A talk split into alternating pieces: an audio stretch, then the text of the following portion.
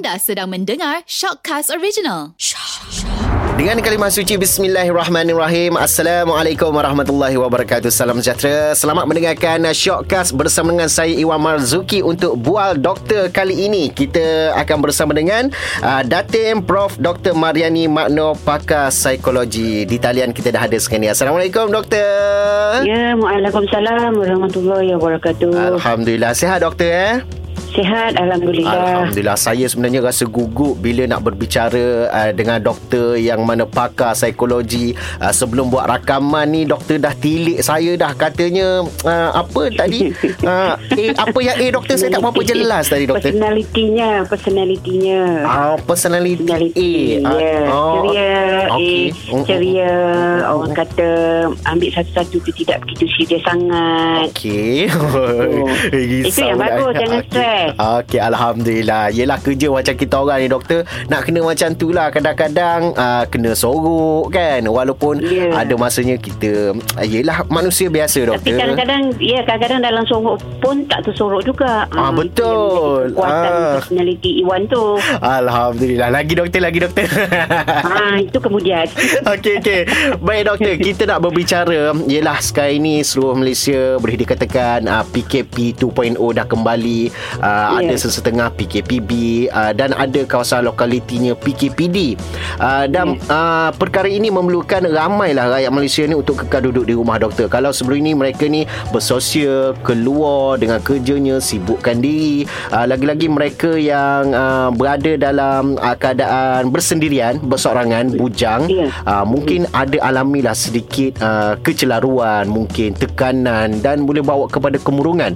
Uh, juga pada mereka yang uh, jauh dengan mak ayah mungkin dah lama tak Ya. jumpa dengan orang tua kan Ya. uh, benda-benda macam ni secara tidak langsung mungkin boleh menyebabkan uh, kemurungan tekanan stres kan uh, bagi doktor lah bagaimana kita nak mengenal pasti uh, seseorang tu mengalami masalah kemurungan doktor Dia sebenarnya kemurungan ni sebenarnya di, boleh dialami oleh semua peringkat umur ya. Tak Mhm. kira dia dewasa, uh-huh. kanak-kanak Baik. ataupun dia bersendirian ataupun dia dah ada pasangan semua akan laluinya ya. faham uh-huh. Dan uh, sekarang ni kalau kita nak lihat tanda-tanda penyakit kemurungan ini kalau kita lihat ialah uh, manusia ni banyak uh, kita ni sebenarnya manusia ada berbagai macam perasaan Uh-huh. Ya perasaan marah emosi marah emosi suka emosi geram Faham. emosi benci Mhm. emosi yang dikatakan yang tadi Iwan kata kesunyian Mhm. bila dah kesunyian tu tidak ada siapa-siapa nak di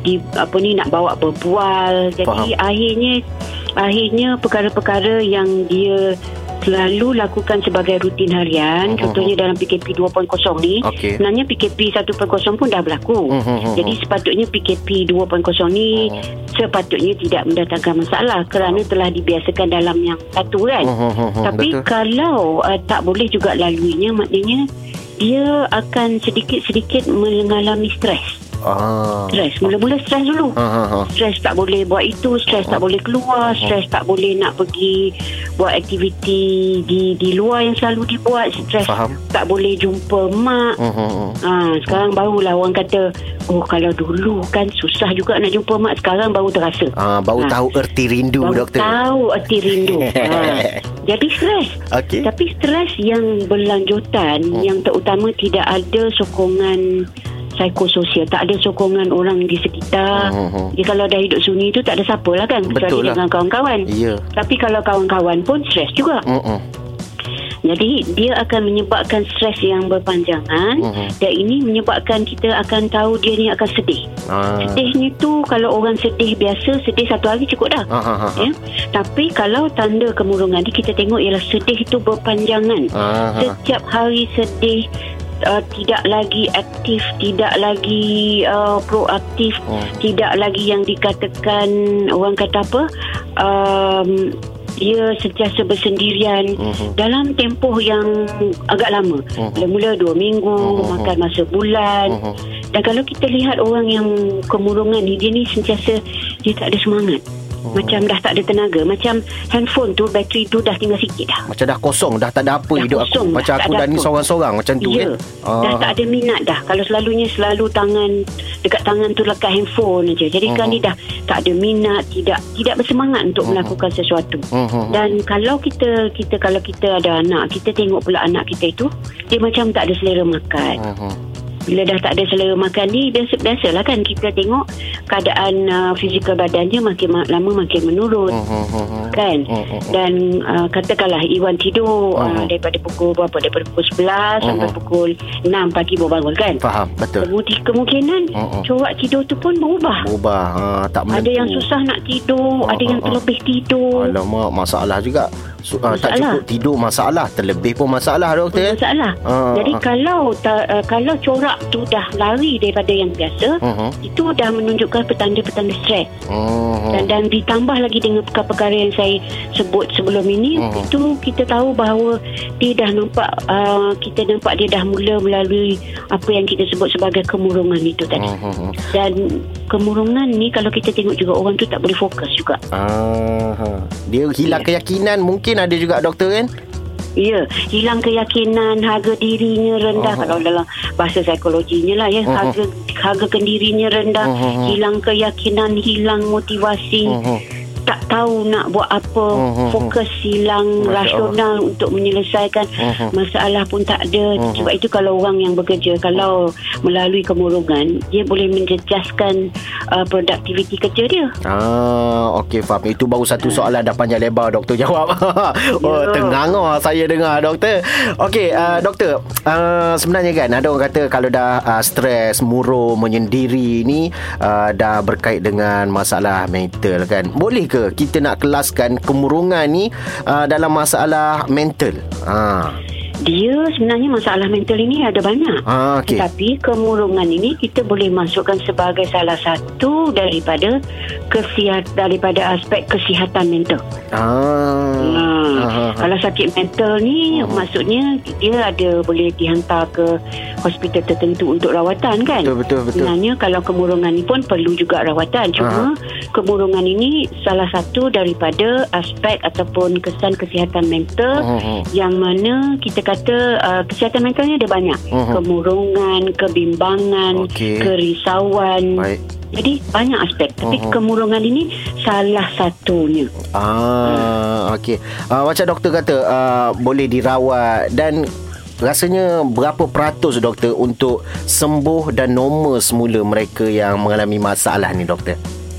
Baik, kemurungan ini kan Iwan, dia bukan datang tiba-tiba datang macam tu saja. Hmm. Okey. Bangun pagi terus murung tidak. Okey, okey. Kemurungan ni hasil daripada uh, setelah beberapa lama Hmm. dilalui perkara yang dia sendiri tak boleh selesaikan. Faham? Yang membuatkan dia sedih, Hmm. yang membuatkan dia bingung, yang membuatkan dia susah hati. Kita Hmm. tengoklah dalam PKP ni kan kalau orang yang tak bekerja, kita dah kita daripada bulan Mac tahun lepas. Betul. PKP, PKPP, PKPB macam-macam PKP kan. Dah, dah pening Jadi Kadang-kadang kita sendiri tak tahu Aku ni PKP ke PKPB eh ha, Ya, Macam tu Tak tahu kan ha. Jangan PKPC pula orang lepas salah Okey. kan ha, Jadi dah lama tu Jadi Mhm. maksudnya Masalah ini berlangsung dalam Begitu lama Jadi kalau tidak ada sokongan Daripada keluarga Mhm. Kawan-kawan Adik-beradik Pasangan hidup Perkara ini agak agak sukar untuk di, di uh, dirawat Mhm. dan untuk uh, dikatakan mengambil penyembuhan dalam masa yang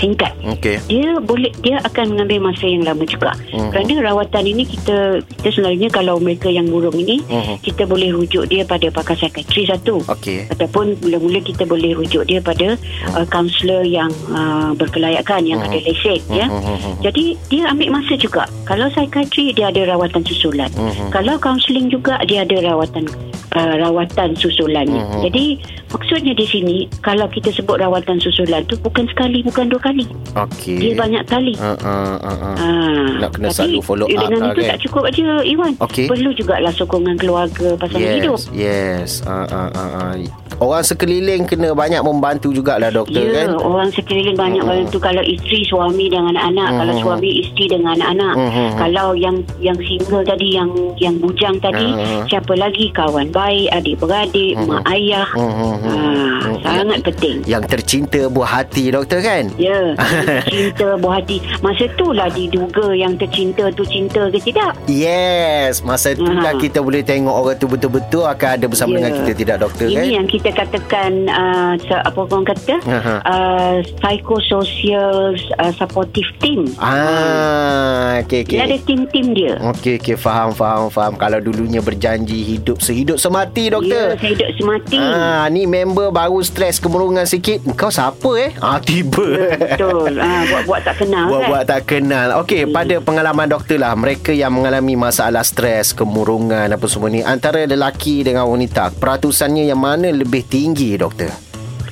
Kalau ikut uh, logiknya, rasionalnya ya dan kalau melalui pemerhatian saya sendiri, Hmm. dia sebenarnya stres dan kemurungan ini banyak berlaku dalam kalangan wanita. Okey, faham. Tapi sebenarnya kalau kita lihat Hmm. masalah yang dilalui oleh wanita dan lelaki itu sama. Okey. Cuma Aha. wanita ini akan mengalami masalah yang mungkin agak unik lain daripada lelaki. Okey. Dan kemungkinan lebih pada lelaki Kena ingat Iwan ah, Perempuan ni Dialah ibu Dialah isteri Dialah pengurus rumah tangga Faham. Dia kalau bekerja Dialah orang kata pekerja Yang Mhm. berkejaya hmm. Jadi banyak topi dia pakai Okey, okey, okey, faham. Okey, lelaki pun banyak topi. Mhm. Cuma sikap lelaki ni dia uh, dia open pada uh, penerimaan pendapat-pendapat. Dia Mhm. boleh luah perasaan. Hmm.